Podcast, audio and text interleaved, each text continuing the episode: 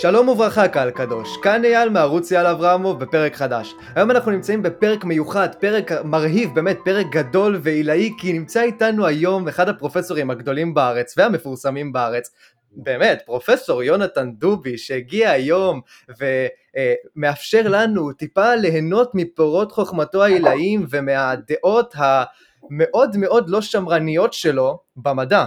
אבל למרות שזה אולי הדבר הכי מעניין, הרצון העז של אה, פרופסור יונתן דובי אה, להתנגד לקונצנזוס המדעי שאכן המשבר האקלים נוצר ממעשה ידי אדם, על זה אנחנו לא הולכים לדבר היום, ואם אתם רוצים לשמוע בכללי את הטענות שלו, אתם יכולים לראות את כל האלפי פודקאסטים שיש בספוטיפיי וביוטיוב, רק אם תרשמו את שמו. היום אני רוצה לדבר על משהו אפילו יותר חשוב, אפילו יותר עילאי, על הערך של האמת המדעית ובכללי עצם האמת, למה אנחנו מחפשים את האמת ומאיזה סיבה והאם באמת האמת, בסופו של דבר אם נגיע לאמת המדעית, האם באמת זה יפיק לנו איזשהו ערך.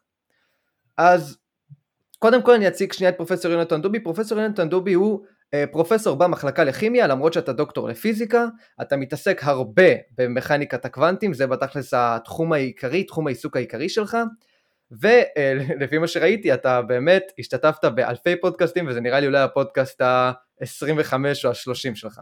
אז יש לך אולי כל מיני דברים. זה תמיד כיף. כן, באמת אני ממש ממש מודה שהגעת. אז אני אתחיל אולי קודם כל עם סיפור אה, שראיתי באיזשהו ערוץ יוטיוב אחד, אני תרגמתי אותו לעברית, תרגום קצת צולע אבל אין מה לעשות, סיפור מאוד מעניין שבדיוק בדיוק מדבר על השאלה של סטיבן הוקינג, או היותר נכון מחשבה של סטיבן הוקינג, שהוא אמר, ברגע שאנחנו נדע את האיך, ברגע שנדע את כל חוקי הטבע, את התיאוריה של הכל, אנחנו נוכל להתחיל לשאול את הלמה. הוא זלזל בפילוסופים הקודמים של 2500 שנה לפניו, שחושבים ש... כשאין להם את כל המידע של האיך הם יכולים לדעת את הלמה והוא אומר לא כשנדע את האיך כשיהיה מספיק מדענים כדי שנפיק את האיך נפיק את כל הכוחות הפיזיקליים נוכל לדעת את הלמה ובהקשר המשפט הזה שלו, אני רוצה להקריא כאן סיפור מאוד מעניין, וברשותך, פרופסור יונתן דובי, תקריא את הסיפור. יוני, כן, נכון. אז ככה, מעשה שהיה כך היה, ישבתי לי מתחת לעץ כאשר השמש מפיצה אור על ספרי. רגע לפני שנרדמתי, נמלה זהירה שאלה אותי, סליחה, למה זה? הנמלה, ברגליה הזהירות, נעה על דף הספר, וברגע אחד נעמדה ש... והביטה בי בסקרנות כדי לקבל תשובה. מה? שאלתי, שאלתי. סליחה, הנמלה שאלה, למה כל זה? מה שאלתי? והנמלה אמרה, הסימנים השחורים הענקיים האלה שאני עומדת עליהם, שניצבים על עצם דק לבן ובוהק. תראי, את לא תביני, אפילו אם אני אסביר לך. יש אמת בפיך, אמרה הנמלה, אך למרות שאני קטנה מאוד, הסקרנות שלי גדולה מאוד, ואני רוצה להפוך לעפר, ואני לא רוצה להפוך לעפר בלי לדעת כלום על העולם. אז בבקשה, למה כל זה? למה זה? תראי, זה הולך ככה. את עומדת על דף. הדפים נוצרים מעצים. אנחנו שמים הרבה כאלה ביחד וקוראים לזה ספר. אז מה זה ספר? שאלה הנמלה. נו, זה אוגר רעיונות, וככה אנחנו יכולים להעביר את המידע לאנשים מאוד רחוקים. איך? הנמלה שאלה. תקשיבי מיד, זה לא הזמן ולא המקום, אמרתי בתוקף. הנמלה ברוגע, אה, אמרתי ברוגע, תראי, את רואה את הסימנים הקטנים האלה? סליחה, הסימנים הענקיים האלה על הדף? אה, הנמלה אמרה כן, ואחרי זה, הנמל... ואחרי זה אני אמרתי, אלו מילים ומספרים. הנמלה אמרה, הם לא נראים לי כמו מילים ומספרים. אני אמרתי שהם מייצגים אותם. Hmm, הנמלה אמרה, וחשבה על זה מעט. האם הבנת שאלתי? הנמלה אמרה, לא בדיוק, צדקת, זה עליון ממני, אבל אולי לא אהיה חכמה כמוכם המין האנושי, אולי אני חכמה יותר ממה שהייתי לפני רגע. תודה לך. בשמחה אמרתי. הנמלה הזהירה קפצה ברגליה הקטנות, נחתה על האדמה ונעלמה בסבכי הדשא. המשכתי לקרוא עד הסוף, ולא הייתי יכול לשכוח את הנמלה הזהירה. בסופו של דבר הרמתי את הראש מהספר והסתכלתי על העצים, על הדברים, על השמיים, על ההרים, על כל הדברים הגדולים ביקום. הירח טיפס הלילה וראיתי ציפורים שנדדו ממרחק. סליחה? שאלתי, מה זה? למה כל זה? שאלתי. נעמדתי ברגלי הזהירות, נעתי על האדמה, וברגע אחד הבדתי בשמיים בסקרנות כדי לקבל תשובה. מה? יצא בת קול רועשת ומעוררת מורה מהשמיים. הכדור האדיר והכחול הזה שאני עומד עליו עכשיו. למה כל זה? תראה, אתה לא תבין אפילו אם אני אסביר לך. יש אמת בפיך, אך למרות שאני קטן מאוד, הסקרנות שלי גדולה מאוד, ואני לא רוצה להפוך לעפר בלי לדעת כלום על העולם. אז בבקשה, למה כל זה? תראה, זה הולך ככה. פה זה נגמר. מאיפה זה? זה אתה? לא, זה לא אני, זה ערוץ בשם אקסורביה, אני תרגמתי את הסיפור שהוא כתב. אז נשאלת השאלה מתוך הסיפור הזה, וברור שאנחנו מבינים. אם אנחנו בסופו של דבר נדע את כל האיך, נדע את התיאוריה של הכל, האם יש לזה ערך כדי שנבין באמת מה זה העולם הזה, מה זה המציאות בתכלס, אחרי שנדע את התיאוריה של הכל? אני חושב שהשאלה לא מנוסחת טוב. וכאן צריך רגע להתחיל להבין, קודם כל אני, אני, אנחנו הולכים לדבר על פילוסופיה ועל פילוסופיה של המדע, mm-hmm. ולכן גילוי נאות, אני אומר פה את דעותיי בלבד. אין איזה הסכמה או אחידות דעים על מה זה מדע ומה זה פילוסופיה, וכל מדען שמשקיע בזה מחשבה מגבש לעצמו איזושהי תפיסת עולם. אה, ולכן אני מתאר את תפיסת העולם שלי שהיא ערבוביה, הייתי אומר, של, של הרבה אה, מקורות. היתרון בתפיסה שלי שבה אה, באמת היא תפיסה של practitioner, של מי שבאמת עוסק במדע כעיסוק יומיומי. בעיניי, ואנחנו כמובן מגבילים את עצמנו לפיזיקה בעיקר, אבל למדעי הטבע באופן כללי, צריך להבדיל בין סוגי ידע שונים, mm. okay? כי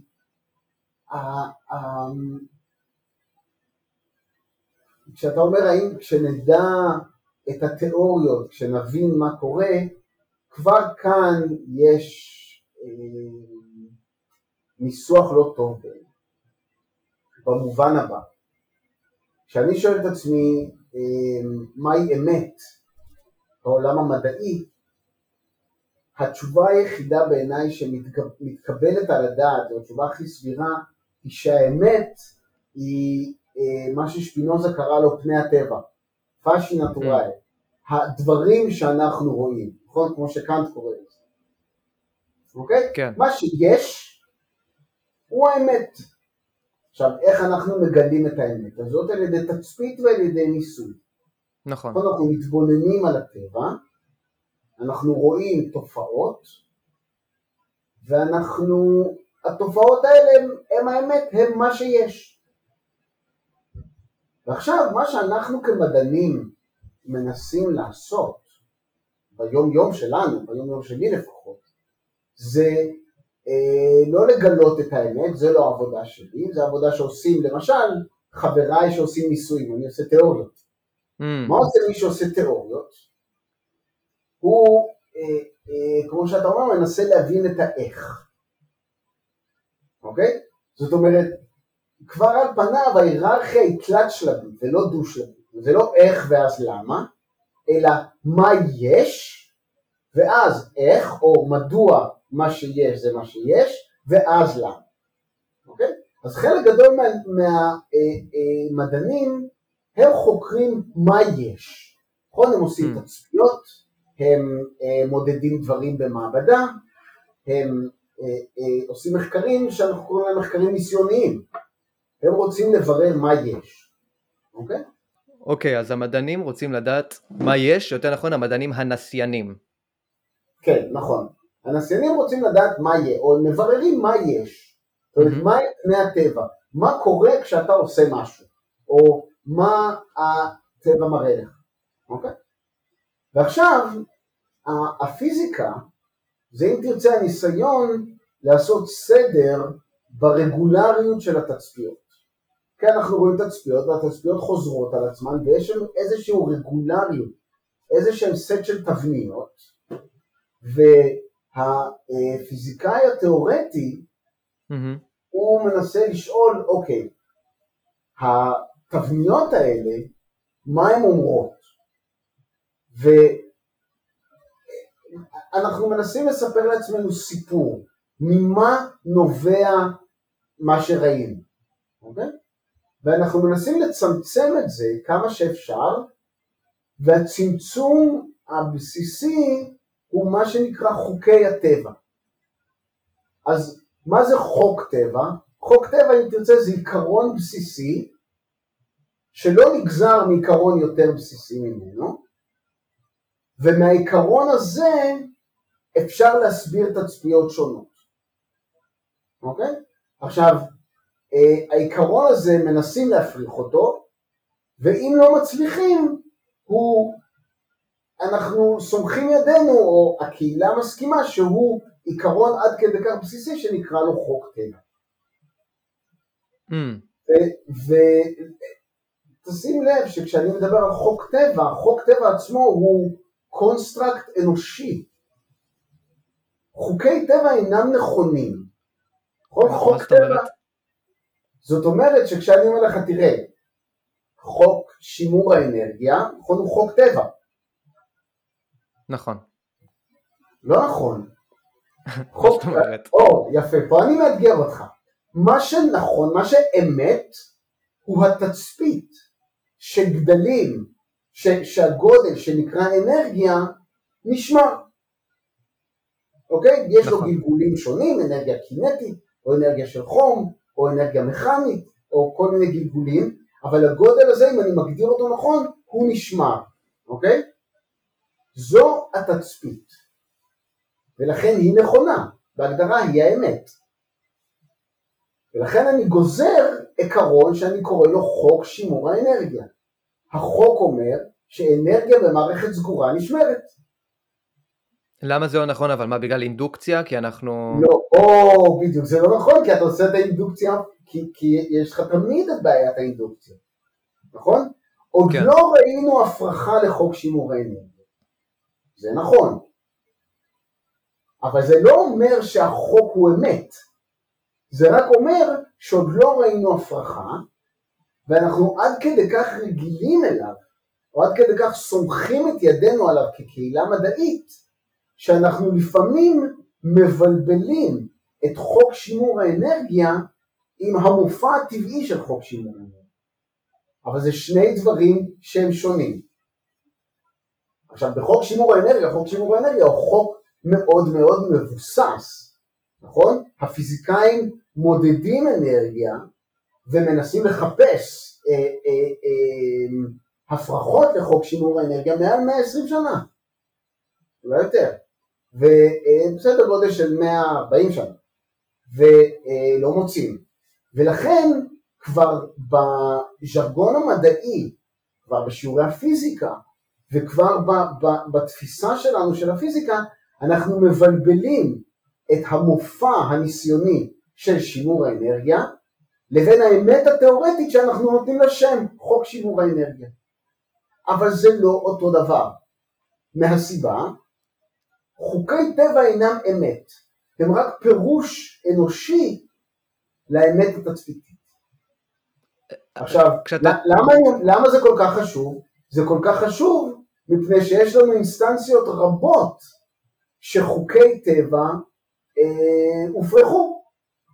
נכון? הדוגמה הכי הכי נפוצה, הכי הכי יפה בעיניי, היא חוק התנועה של אריסטו. מה אמר חוק התנועה של אריסטו? שתנועה מושלמת היא תנועה מעגלית, נכון? תעזוב גוף בהיעדר כוח ואתה תראה תנועה מעגלית, נכון? למה הוא אמר את זה? הוא אמר את זה כי הוא היה בן אדם חכם מאוד, הוא מסתכל על הירח מדד את הירח וראה, וראה שהוא נע בתנועה מעגלית סביב כדור הארץ. נכון? mm גרמי השמיים נעים בתנועה מעגלית, שום דבר לא מחזיק אותם, ולכן זו טענה מדעית מאוד מאוד טובה. זה חוק טבע מאוד מוצלח, עד שהגיעו הפרחות. נכון? קופרניקוס ואז גלילאו ואז ניוטון שניסח את חוק הטבע החדש. נכון? נו אז נעשה כמה שיותר הפרחות. נעשה כמה שיותר הפרחות, ואחרי זה נגיע באמת לחוק טבע, לא? אבל חוק טבע יגיע רק כדי להסביר את התצפיות החדשות. הוא אינו אמת. הוא פירוש שלנו לאמת. האמת היא התצפית. ואיך אפשר, למה, למה האמת היא התצפית אז? למה דווקא זה הקריטריון לאמת שאת... למה שהתצפית שלנו לא תהיה נכונה? לא, התצפית שלנו היא נכונה. ולכן היא אמת. מה זה אמת? אמת זה דבר סמוך ובטוח, שניתן לסמוך עליו כנכון. נכון? שוב, בהנחה שהניסיונאים עושים את עבודתם נאמנה, והם מודדים טוב, והם אומרים לנו בדיוק מה שגיאת המדידה, ומה התנאים של המדידה, אנחנו נוטים לסמוך על הניסיונאים ולהגיד, אוקיי, מה שהטבע הראה לנו זה האמת, אוקיי? אם אנחנו, עכשיו, אתה יודע, יש היום גם תפיסות פוסט מודרניות שאומרות שאין אמת ואין נכון. ריאליזם, נכון? תפיסות כאלה בעיניי אה, אה, שומטות את הקרקע מעל כל הפעילות המדעית ולכן אני כלל לא אתייחס אליהן כתפיסות רלוונטיות כי אם אה, אה, אין אמת מדעית אז אין שום סיבה לשלם כסף למדענים, כסף ציבורי כדי לעסוק במדע. אבל okay? אוקיי? במכניקת, הקו... במכניקת הקוונטים לדוגמה אין אמת. לא, לא, לא, לא, לא, זה לא נכון. עם כל ההסתברות. כלל בור. זה, זה, זה אה, אה, תפיסה בעיניי מוטעית של המכניקה הקוונטית. המכניקה הקוונטית בפירוש לא אומרת שאין אמת, היא אומרת שאתה לא תוכל לנבא מראש אה, אה, מדד ספציפי של ניסוי, בהינתן התפלגות, כי הטבע הוא אה, אה, הסתברותי מעצם היותו. נכון. אבל, אבל זה לא אומר כלום, כי אתה כן תוכל למשל אה, אה, אה, לנבא התפלגויות, אוקיי? לנבא מה הסיכוי של אה, אה, מאורע מסוים לקרות, ואז לעשות הרבה ניסויים ולראות אם התקרבת לתשובה הנכונה. זאת אומרת, זה שהמכניקה הקוונטית אה, אה, אה, מגבילה אותנו ביכולות ההכרעה הדטרמיניסטית, לא אומר שהיא לא נותנת לנו מידע נאמן על הטבע. רק אומר שהמידע הזה הוא מסוג אחר, הוא מידע סטטיסטי. אז האמת אבל... יכולה להיות גם הסתברותית מה שנקרא, לא חייבת להיות כזאת אמת מוחלטת חנותה. המכניקה הקוונטית אומרת לנו שכך היא כנראה. Mm. עכשיו, בואו נבדיל, גם המכניקה הקוונטית שמה אותנו באותה מגבלה, נכון? אני פותר, אני מסתכל על ניסוי שני הסדקים, אוקיי? והצופות והצופים שלנו מוזמנים לעשות בגוגל ניסוי שני הסדקים של אלקטרונים ולראות, נכון? לוקחים אה, אקדח אלקטרונים, יורים אלקטרונים דרך שני סדקים ורואים את המופע המשונה של מכניקת הקוונטים, האלקטרונים פוגעים במסך אחד אחד, שזה תכונה חלקיקית, ואז כשעושים את הניסוי הרבה הרבה הרבה הרבה פעמים, רואים תמונת התאבכות, נכון? שזו תמונה גלית, זו תכונה גלית. ולכן המכניקה הקוונטית מערבבת לנו בין שני התכונות האלה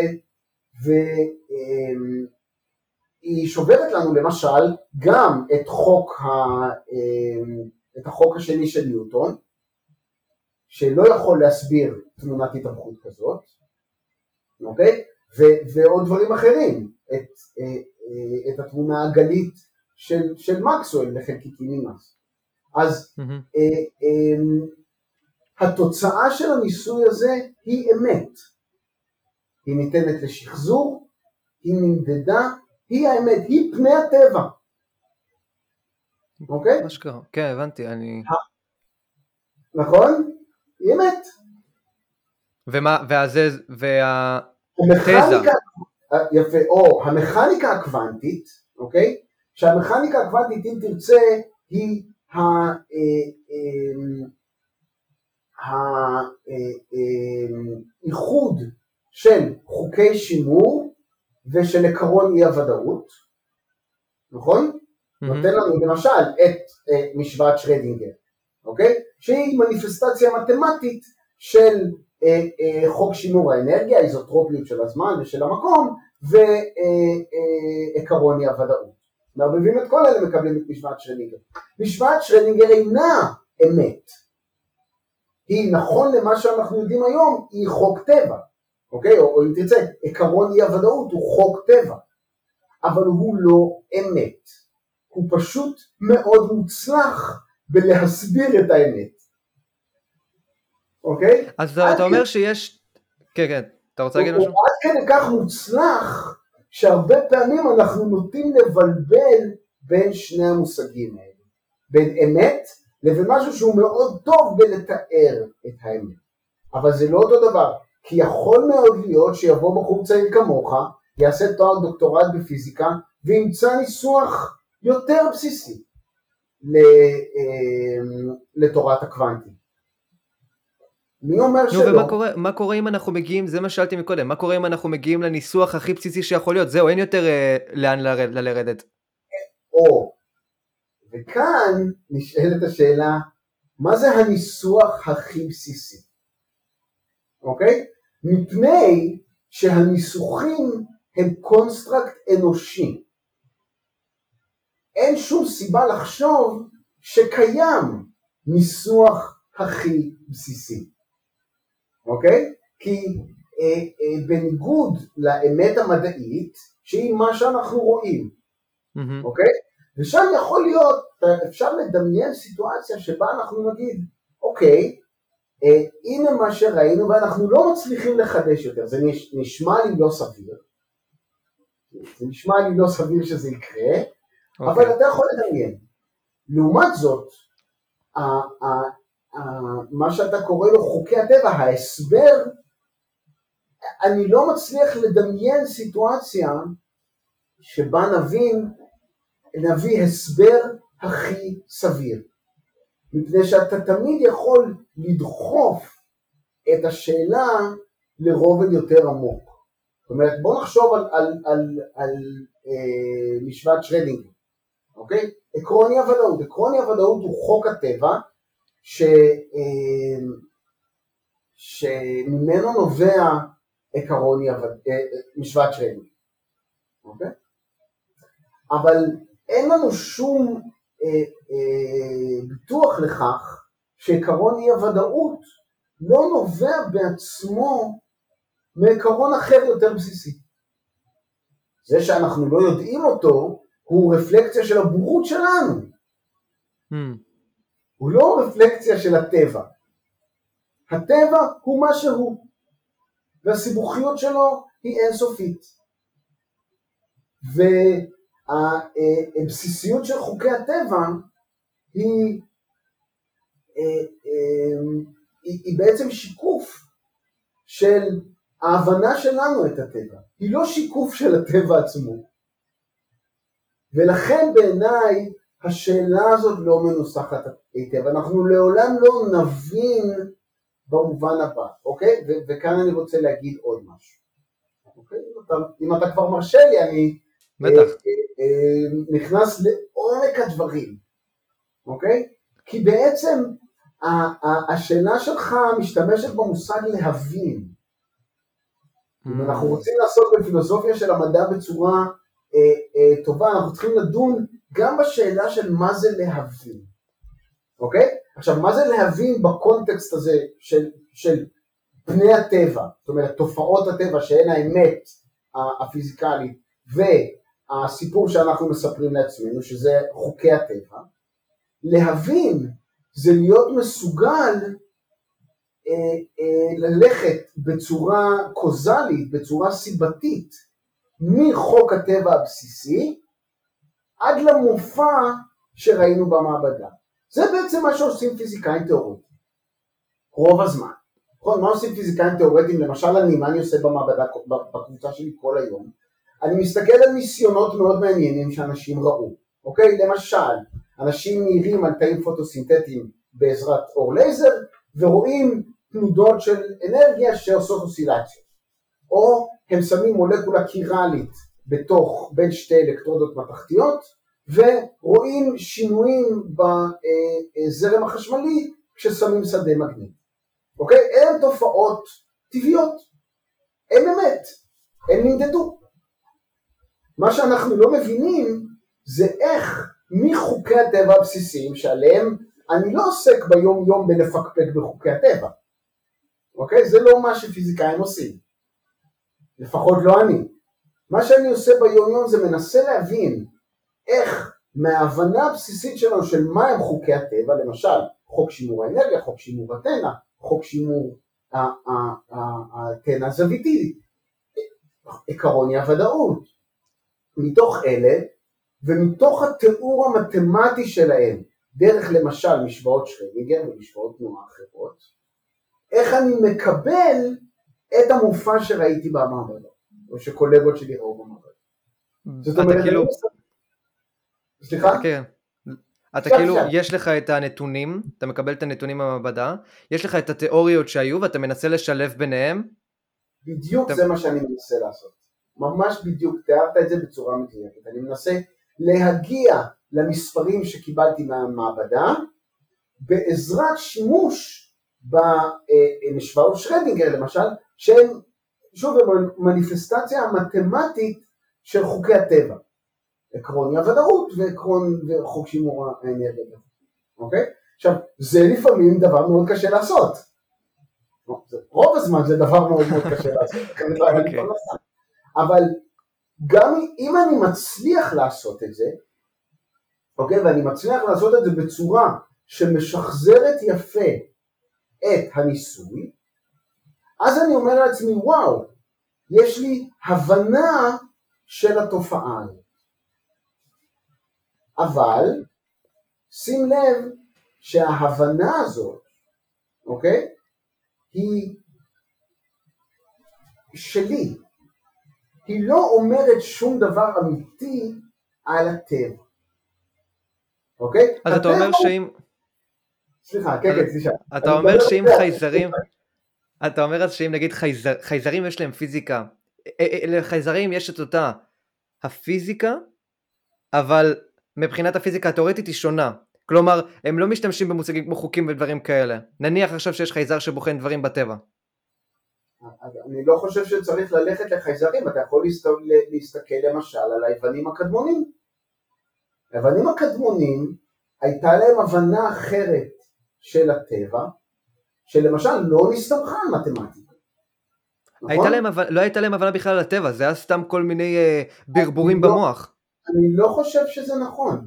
אני קודם כל, אה, פקטואלית, היוונים לא היו פחות חכמים מאיתנו. היו נכון. להם מכשירי מדידה פחות מוצלחים, זה נכון. אבל כשאתה מסתכל על התיאוריות הטבעיות שלהם, אוקיי? בעיניים של היכולת התצפיתית שלהם, אתה מגלה תיאוריות מוצלחות מאוד.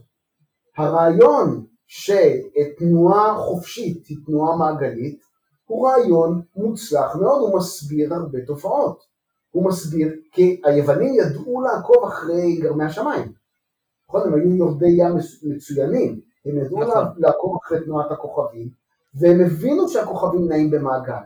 והם גם הבינו שאין שום חבל או קרבה בינם לבין משהו אחר. ולכן ההיסק תנועה חופשית היא תנועה מעגלית, שום דבר לא משפיע על גרמי השמיים ולכן הם נעים בתנועה מעגלית, זה היסק מדעי טוב מאוד. הוא בהחלט עונה לקריטריון של חשיבה מדעית כמו שאני ואתה היינו חושבים עליו. אלא מה? שכשמצטברות עוד ועוד עדויות שלא ניתנות להסבר על ידי התפיסה הזאת, אז אנשים מתחילים לגבש תפיסה אחרת, אוקיי? ואז באו טיכוברה וקופרניקוס וגלילאו ובנו מפה שלמה של דברים וראו שהמודל האריסטוטלי והמודל התלמי לא מצליחים ואז מגיע ניוטון עם התיאוריה הגרביטציונית שלו ושובר את כל הכלים. נכון. נכון? אבל גם התיאוריה, אבל האמת, זה, זה לא פתאום שהאמת התחלפה, אלא חוקי הטבע התחלפו, כי חוקי הטבע הם, אה, אה, אה, הם שיקוף של ההבנה האנושית, לא של הטבע. זה, עצם, זה המושג, עצם המושג חוק טבע יכול להיות עוד פעם שאצל החייזרים, כי היוונים עדיין לא היו שונים מאיתנו. יכול להיות שנגיד אצל החייזרים לא יהיה דבר כזה חוקי טבע, אלא הם רק יסתמכו על נתונים. הם לא יוכלו בכלל לעשות את ההקשר הזה, ההכללה לא תהיה בשכל שלהם. לגמרי, לגמרי יכול להיות. אתה יכול בהחלט לדמיין גזע שכל המדע שלו הוא מדע אמפירי. אני אסביר. זאת, אתה מעלה נקודה מאוד יפה ומעניינת, זה ממש מגניב. כן. כשאני בונה מודל מתמטי לדאטה, אוקיי? יש לי כמה דרכים לעשות את זה, אוקיי? דרך אחת היא לצאת מהתיאור המתמטי של חוקי הטבע, אוקיי? ולנסות להגיע לדאטה. אוקיי? זה מה שאני עושה כפיזיקאי תיאורטי, אוקיי? אבל יש גם דרך אחרת לגמרי, אוקיי? שהיא למשל מה שעושים הרבה פעמים במקצועות ההנדסה, או בביולוגיה, כשהבעיות הן ממש ממש הרבה מסובכות מדי כדי לתאר אותן במונחים של חוקי טבע, mm-hmm. אוקיי? ואז הם לוקחים את הדאטה ופשוט עושים לו אה, התאמה מתמטית. יש לך אוסף של נקודות, הן עולות, אני מתאים לזה פולינום מדרגה שנייה או שלישית, ואני אומר הנה ככה מתנהג החוזק של בטון כפונקציה של הטמפרטורה. שזה okay? אוקיי? ספציפי, נכון? שזה לא עכשיו חוק טבע, זה לדבר הספציפי הזה. נכון, דבר ספציפי. ואתה יכול לדמיין, בלי שום בעיה, תרבות שלמה, שאין לה חוקי טבע, שזה לא מעניין אותה, שהיא מסתמכת, על, למשל טכנולוגית, על חוקים אמפיריים בלבד, אוקיי? ויכול אה, אה, להיות שהחברה הזאת אה, תהיה חברה מוצלחת מאוד, גם מבחינה טכנולוגית. קשה לי להאמין, אוקיי? שזו דרך טובה כדי לקדם טכנולוגיה, כי הבנה בסיסית תמיד, שוב, הבנה בסיסית כמו שאנחנו מבינים אותה, תמיד מקדמת אה, אה, גם טכנולוגיה, mm-hmm. אבל זאת בהחלט תפיסה אפשרית של העולם סביבנו. להגיד, לא מעניין אותי אה, הסיפור. כן. כן, זה לא מעניין אותי הסיפור, לא מעניינים אותי חוקי הטבע, לא מעניינת אותי המקור לאמת, אוקיי? ובנקודה הזאת אתה באמת צודק, זאת תכונה ייחודית לבני אדם, אני חושב, שלא מספיק לנו לדעת את האמת, אוקיי? זה לא מספיק לנו לעשות מדידות, אלא יש בנו את הצורך, ואתה חווה אותו כנראה יותר מכולם כי יש לך פודקאסט על פילוסופיה, יש כן. לנו צורך להבין את האמת. שני דברים שונים מאוד. אה, הבנתי עכשיו, כן, כן. יש לנו את היכולת להסתכל על האמת, מה שנקרא, בחושים, ויש לנו נכון. גם את הצורך ממש להבין את האמת ולנסות ליצור מהם סיפורים, תזות, רעיונות. נכון, נכון, נכון, אנשים לא מבינים שהעבודה שלי כפיזיקאי תאורטי זה לספר סיפור. הסיפור הזה יש לו נקודת התחלה מאוד ברורה, חוקי הטבע, ויש לו נקודת סוף מאוד ברורה, שזה התוצאות של הניסוי. ושוב, אם אני מספר את הסיפור טוב, אז אני מרגיש טוב עם עצמי. וואו, הצלחתי להבין את התופעה הזאת. אבל זה לא מספיק. זה הבנה לא- אנושית. מה? זה הבנה אנושית, לא אלוהית. חד וחלק, אין הבנה שהיא לא אנושית. לגמרי, זו אמירה מדויקת. הבנה אנושית בלבד. אבל זה לא סוף הסיפור. מפני שהתהליך הזה של אה, אה, חוקי טבע, סיפור, הבנה, השוואה לניסוי, הוא תהליך, הוא סיפור שלא נגמר. כי mm. מהרגע שאני טוען שיש לי הבנה, אוקיי? האחריות שלי כמספר הסיפור, כפיזיקאי תיאורטי, היא לתת לניסיוני כלי להפריך את הסיפור שלי. אוקיי? כי כן. אני לא יכול להוכיח שהוא נכון, אבל אני כן יכול, כי להוכיח שהוא נכון זה אינדוקציה, אני צריך לבדוק את כל האינסטנציות, אבל אני כן יכול להראות שהוא לא נכון על ידי הפרחה, נכון? זה, זה ההליכה לכיוון של פופר. נכון. אנחנו אומרים לעצמנו, אוקיי, סיפרתי סיפור, עכשיו אני, יש לי את האחריות להגיד, אוקיי, אם הסיפור הזה נכון, אז עכשיו, אם אתה תמדוד כך וכך וכך, לא יודע, במקום אלקטרודה מזהב, תיקח אלקטרודה מטנטרון. הנה מה שהסיפור שלי אומר שיקרה, אוקיי?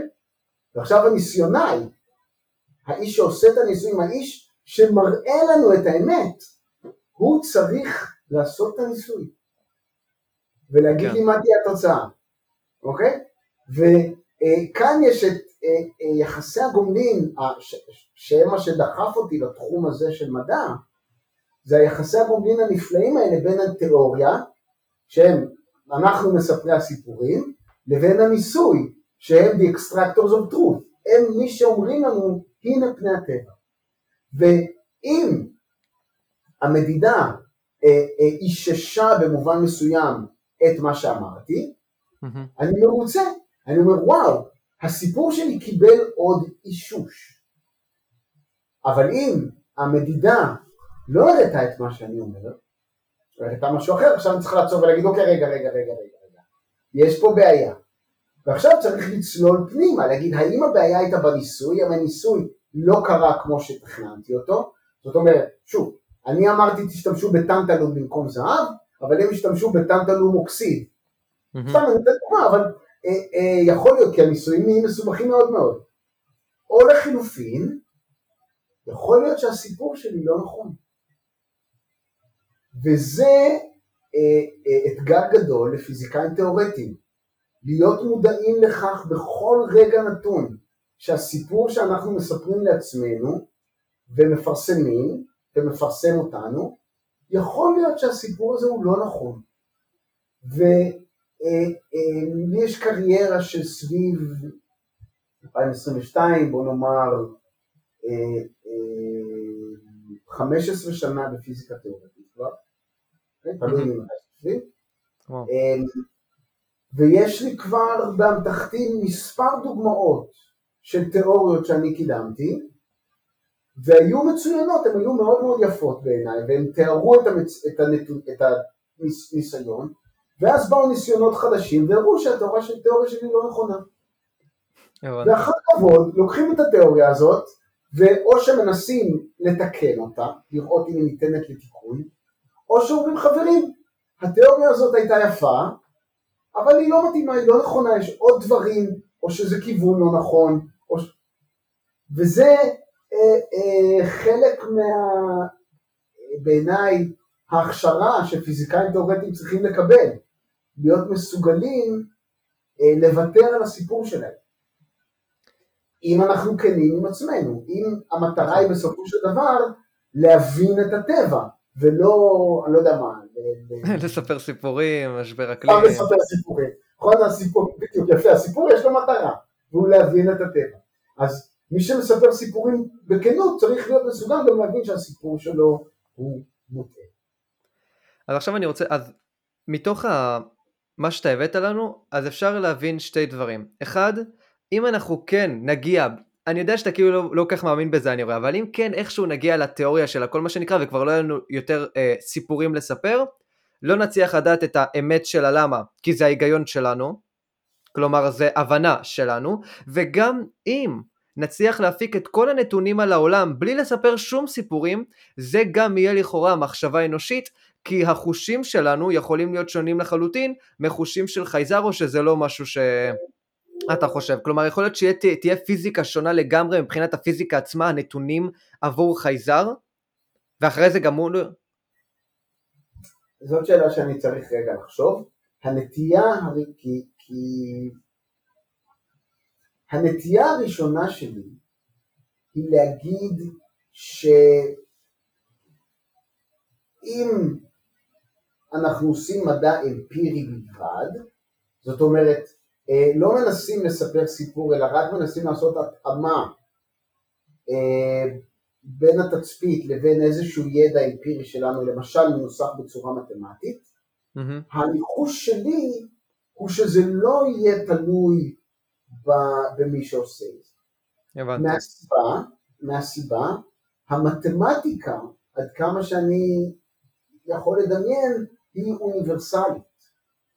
זאת אומרת, אין סיבה לחשוב שלחייזרים ולנו יהיה מתמטיקה אחרת. הסימבולים יכולים להיות אחרים, יכול להיות, אבל בכל אה, מתמטיקה שאתה לא תייצר, אה, אה, השורש של שניים יהיה מספר אי רציונלי ולמשוואה ריבועית לא יהיה פתרון מעל הממשיים אם הדיסקרימיננטה היא שלילית, זה דברים שהם בסיסיים. אז אם אני משתמש בתיאור מתמטי, אני הולך לנחש שהתיאור של, המתמטי שלנו של תופעות טבעיות יהיה דומה. אבל הסיפור שנספר לעצמנו בהחלט בהחלט יהיה תלוי תרבות. זה אה, אה, לגמרי נשמע לי סביר. עכשיו, אתה שואל, אה, אה, האם נוכל הנתונים. לדבר על הלמה? אה, על הלמה. אחרי כן. שיש לנו את כל הנתונים, ונניח שגם הנתונים הם אובייקטיביים עכשיו. האם כן. נוכל לדעת את הלמה? יפה. בעיניי התשובה היא קטגורית לא. מהסיבה שהמתודה המדעית, כמו שדיברנו עליה עכשיו כבר די הרבה, אוקיי?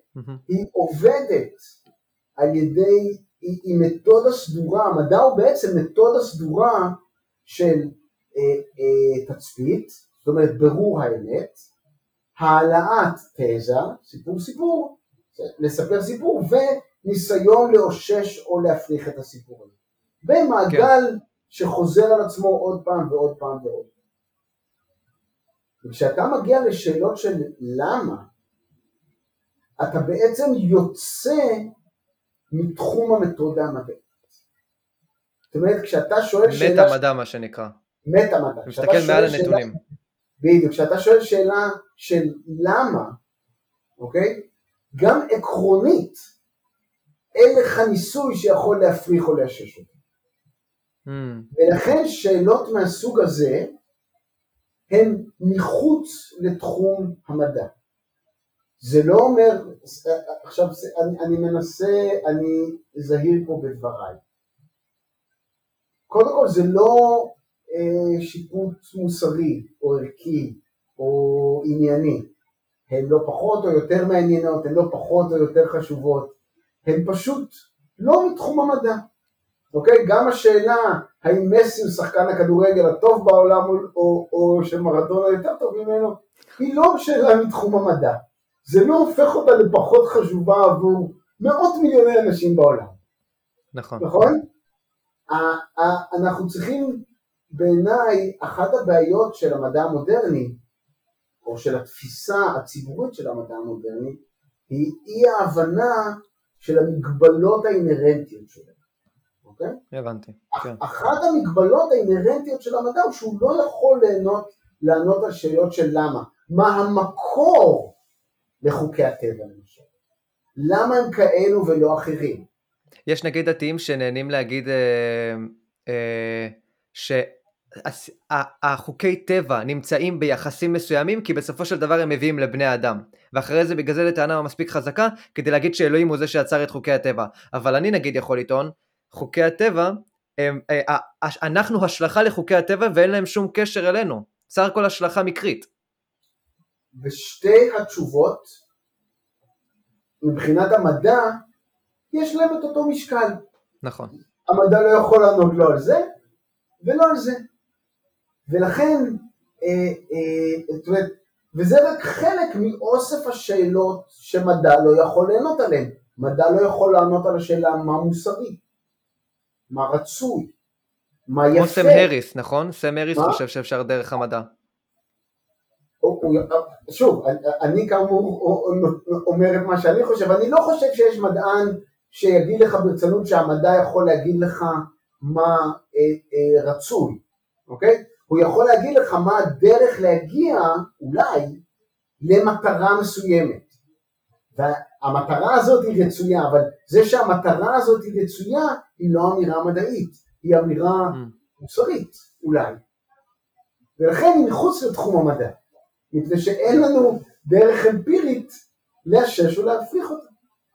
אז אה, מה מוסרי, מה יפה, מה טוב, מה חשוב, אה, מה אלוהי, מה ניתן לנו מהאלוהות, כל השאלות האלה כמו השאלות מי קבע את חוקי הטבע, או מדוע הן כמו שהן, או למה הקבועים הפיזיקליים הם כמו שהם, הן שאלות שאינן מתחום המדע. ולענות עליהן בצורה אה, פסאודו-מדעית הוא בעיניי דבר לא טוב.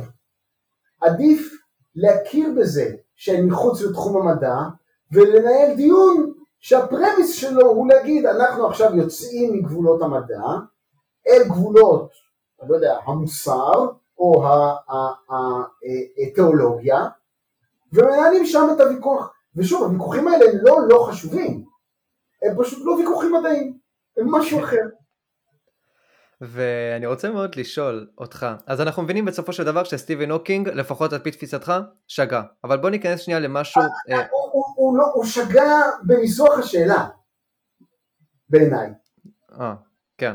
הוא לא שגה בתשובה שלו, השאלה אינה מנוסחת, אבל בסדר. יש לי שאלה חשובה אליך, שאלה שגם אני לא מבין בעצמי כשאני מנסה לענות לעצמי כאשר אני באמת לומד פיזיקה. מאיפה מגיע הרצון לאמת? אם, אם אנחנו גם, גם אומרים שזה לא אמת, בסופו של דבר. תראה, קודם כל שוב, למה אנחנו רוצים את זה? אני באמת שואל, למה אנחנו כך רוצים להבין? אני יכול רק להגיד על עצמי, אוקיי? אני יכול לדבר רק על עצמי, ואני, עבודתי היא לנסות להבין את האמת. כמו שאמרנו, ואני לוקח אותה ברצינות רבה. ושוב התשובה שלי היא לא מדעית, זאת שאלה שהיא מחוץ לתחום המדע, ולכן הדעה שלי היא רק דעה, אוקיי? אבל אני אנסה לענות כאן מיטב יכולתי. אני חושב שבני אדם זקוקים למשמעות. מפני שהחיים על פני, החיים בעולם הזה הם קשים, הם מסובכים, הם טרגיים, הם אה, לא הוגנים, הם מייאשים, מתישים, אה, אתה יודע, זה לא, ב, ב, ב, זה לא פשוט להיות בן אדם.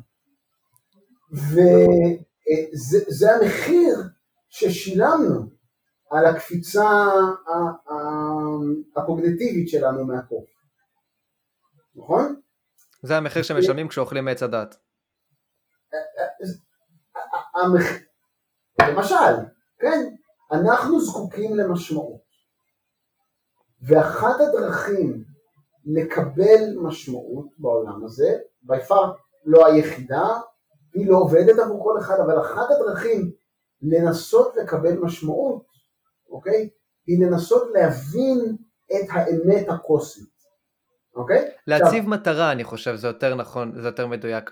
אני, אני, אני מסכים איתך בצורה, ניסחת את זה יפה מאוד, להשיג מטרה או, או, או, או אה, ללכת לכיוון של השגת מטרה אפילו, זה משהו שממלא אותך במשמעות, נכון? נכון. והמדע אה, נותן לנו מסגרת משמעות מאוד מאוד טובה, מאוד נוחה, יש לנו אמת מובנית, יש לנו דבר שאנחנו יכולים לקרוא לו אמת, שזה די נדיר בעולם הזה, נכון? כן. ויש לנו דרך מובנית להגיד הנה אנחנו מבינים משהו על העולם, אוקיי? שזה בהחלט ממלא אותי במשמעות, זה נותן תוקף לקיום שלי, זה נותן לי drive להמשיך, זה ממלא אותי בהנאה ובסיפוק ובתסכול גם שדברים לא מצליחים, זה הכל חלק מהחבילה הזאת של להיות בן זה טוב שיש את התסכול. זה אה, מדען בלי תסכול, הוא עושה משהו לא נכון, אתה יודע. כל, כל אדם שמציב לעצמו מטרה ואין לו תסכול, אה, בסופו של דבר הוא לא, הוא לא יקבל, הוא לא ירגיש משמעות, הוא לא ירגיש משמעותי. אתה יודע, אם הדרך פשוט הולכת ב-100% כמו שצריך, אין, אין מכשולים שאנחנו צריכים לעבור, מה שנקרא. נכון, נכון. ו- אני, ואתה אני רוצה, כן, ואתה גם רוצה את, המכ- את המכשולים האלה, כי אם עכשיו אנחנו נלך לשאלה הבאה שרציתי לשאול אותך, מה יקרה ביום שניהלנו את כל הנתונים ונצליח לעשות סיפור משגע כמו שאתה אומר, האם כמו, זה יהיה יום שמחה, יום גדול לפיזיקאים, יום של מסיבות קרחנות בכל האוניברסיטאות, אבל מה יקרה יום אחרי זה? אז, אין אז... עבודה, אבטלה, אין משמעות, אנשים בוכים, אין מה להפריך, אין מה לאשש. זאת שאלה נפלאה. אמ, אני אענה לך ראשית מהניסיון שלי, ואז תמונה רחבה יותר. אמ, מהניסיון שלי כאיש מדע, קרה לא פעם שהיו שאלות שנפתרו. איזושהי תופעת טבע שהבנו אותה, הבנו קהילת המדענים העוסקים בדבר, הסכימה שהתופעת טבע הזאת נובעת מסלצל. ואני באופן אישי אמ, תמיד שמח שזה קורה. אני יותר שמח כשאני חלק מה, מהגילוי או מההסבר, ברור, אבל גם אם לא, גם אם מישהו אחר גילה הסבר לתופעה, אני באופן אישי אה, שמח שזה קורה. אה, לשמחתי, הטבע מלא בבעיות, mm-hmm. כך שכשזה קורה אני מיד ממשיך לבעיה הבאה, הלא פתורה. ויש הרבה, וזה השלב הבא של הסיפור. אמ, אבא שלי אמר לי פעם, שאחד הדברים המתסכלים ביותר איש מדע הוא ההבנה שהיחס בין מה שאני יודע למה שאני לא יודע לא משתנה עם הזמן. הוא נשאר אפס.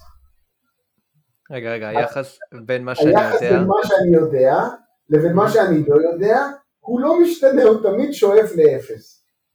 אוקיי, נכון. יש כל כך הרבה דברים לדעת על העולם הזה, ואנחנו כל כך רחוקים מלהבין אותם, שהשאלה ששאלת היא כל כך תיאורטית, שאני לא מצליח לדמיין סיטואציה שבה היא קורית. אני, אתה צריך להבין, הבעיות למשל של פיזיקאים תיאורטיים שואלים, mm-hmm. הן הבעיות הפשוטות ביותר ביקום. נכון? אני, אה, אה, אז זו דוגמה שאני נותן לתלמידים שלי בקורס בכימיה קוונטית, אני מלמד אותם על אטום המימן, ואנחנו okay. אוקיי. לומדים סילסטר שלם, לומדים אלגברה וחשבון דיפרנציאלי ופותרים את משוואת שרדינגר, והיא די מסובכת לאטום המימן, ואנחנו מקבלים פתרונות מתמטיים די מסובכים ורואים שנובעים מהם העקרונות הבסיסיים של הטבלה המחזורית, ולזה צריך בערך שנה וחצי של לימודים באוניברסיטה, אה. ומדובר על הבעיה הפשוטה ביותר בעולם, נכון? גרעין אחד שסביבו אה, מסתובב אלקטרון אחד בודד. כמעט ואין בעיה. עכשיו, מהרגע שאתה לוקח את אטום ההליום, שזה גרעין שיש בו שני פרוטונים, שני נוטרונים ושני אלקטרונים שמסתובבים, אין לבעיה הזאת פתרון מתמטי מדויק. אה, באמת? אין לה פתרון מתמטי. עד עכשיו? אני זוכר שדיברתי על הדבר הזה במכניקת הקוונטים בסדרה שלי, אבל חשבתי שכבר יש. דיברתי על זה לא, באיזה 1920 לא, ומשהו. באטום ההליום אין פתרון מדויק, יש הרבה קירובים, ואפשר לפתור בעזרת מחשב, ואנחנו יודעים המון על הבעיה הזאת, אבל אין לה פתרון אנליטי מדויק. עכשיו, אה, פחמן, שישה אלקטרונים זה אין סוף, חמצן שמונה אלקטרונים, ועכשיו תעשה תרכובות ביניהם, ואתה מקבל את הכימיה. והכימיה היא כבר מדע שאנחנו רחוקים מאוד מלהבין אותו, ואני יושב בתוך מחלקה לכימיה, אז אני מתחיל לאט לאט כפיזיקאי להבין כמה הבעיות האלה מסובכות. ועכשיו קח את הכימיה ותכניס אותה לתוך מערכת ביולוגית, ותקבל עוד רמת סיבוך. ועכשיו אי, אי, אי. אה, אה, תקבל את זה, תכניס את זה למערכת נוירונים, נכון? שהיא גם בסופו של דבר מערכת אה, ביוכימית, אבל היא מייצרת תודעה. שזה בכלל בעיה שאנחנו לא קרובים ללהבין אותה. זאת אומרת, ברמה הגלובלית, אני לא מצליח למצוא סיטואציה, לדמיין סיטואציה שבה ייגמרו לנו השאלות הטובות. אבל okay? אוקיי? במידה ויגמר, אני עדיין מאמין ש... שזה יהיה יום אחד של שמחה וימים שלמים של אבל. אתה יודע משהו? אני לא בטוח, אני לא יודע לענות על זה, אני גם, שוב, נתתי את הדוגמה שלי, אמ, אני לא יודע אם אנשים, הרבה אנשים מרגישים ככה, יכול להיות שיש אנשים שהם עובדים על בעיה הרבה שנים ואז כשמישהו פותר אותה הם מרגישים תסכול. אמ, אני, אני מעיד על עצמי שאני שמח כשבעיות נפתרות, בעיות שעניינו אותי נפתרות. הסטודנטים שלי יעידו על זה, אני שולח להם מאמרים. אבל אתה שמח, אבל אתה שמח רק בידיעה שהדרך לא נגמרה. יודע מה, אם באמת אנחנו נגיע לתיאוריה של הכל, לסיפור, לסיפור המוחלט, בסופו של דבר המטרה שלך, אני, אני אומר לך מאה אחוז, המטרה שלך תהיה בוא נעשה כמה שיותר הרצאות, כי בטח יזמינו הרבה הרבה פיזיקאים. אז אתה אומר איך אני עכשיו עוקף את כולם כדי לעשות כמה שיותר הרצאות. זה תהיה המטרה שלך. אני לא מכחיש ולא מאשר. אז אה, פרופסור יוני, יוני, יוני תודה רבה שהגעת היום לשיחה מאוד מעניינת ומאוד חשובה. אתה באמת אה, מרצה מקסים ומעביר את התוכן בצורה מאוד מאוד פשוטה. אני רוצה, אני רוצה קודם כל לחזק את ידיך על ההתעניינות בפילוסופיה של המדע, ובמדע בכלל. אמ, ושוב, אני לא יודע כמה אנשים יאזינו או יצפו בהקלטה הזאת, אבל אני חושב, אמ, למשל, שהרבה פחות מדי אנשים שעוסקים במדע טורחים לשאול את השאלות כמו השאלות שאנחנו שואלים אותם היום. ואני רוצה להעיד על עצמי שזה הפך אותי למדען יותר טוב, לחשוב על השאלות האלה. כן, כי אה, אה, ברגע שאתה מדייק את מה שאתה עושה, אני חושב שאתה עושה אותו בצורה יותר טובה. ולכן אני ממליץ למי שעושה, גם מי שעושה תואר ראשון, אבל בהחלט מי שעושה תואר שני או תואר מתקדם בפיזיקה או בכל מדע באופן כללי, וגם לא במדעים, בכל תחומי החקר. אמ, לחשוב קצת על הפילוסופיה של המדע, לחשוב על מה זה בדיוק הדבר הזה שאנחנו עושים. האם יש לך ספר להמליץ? מה, סליחה?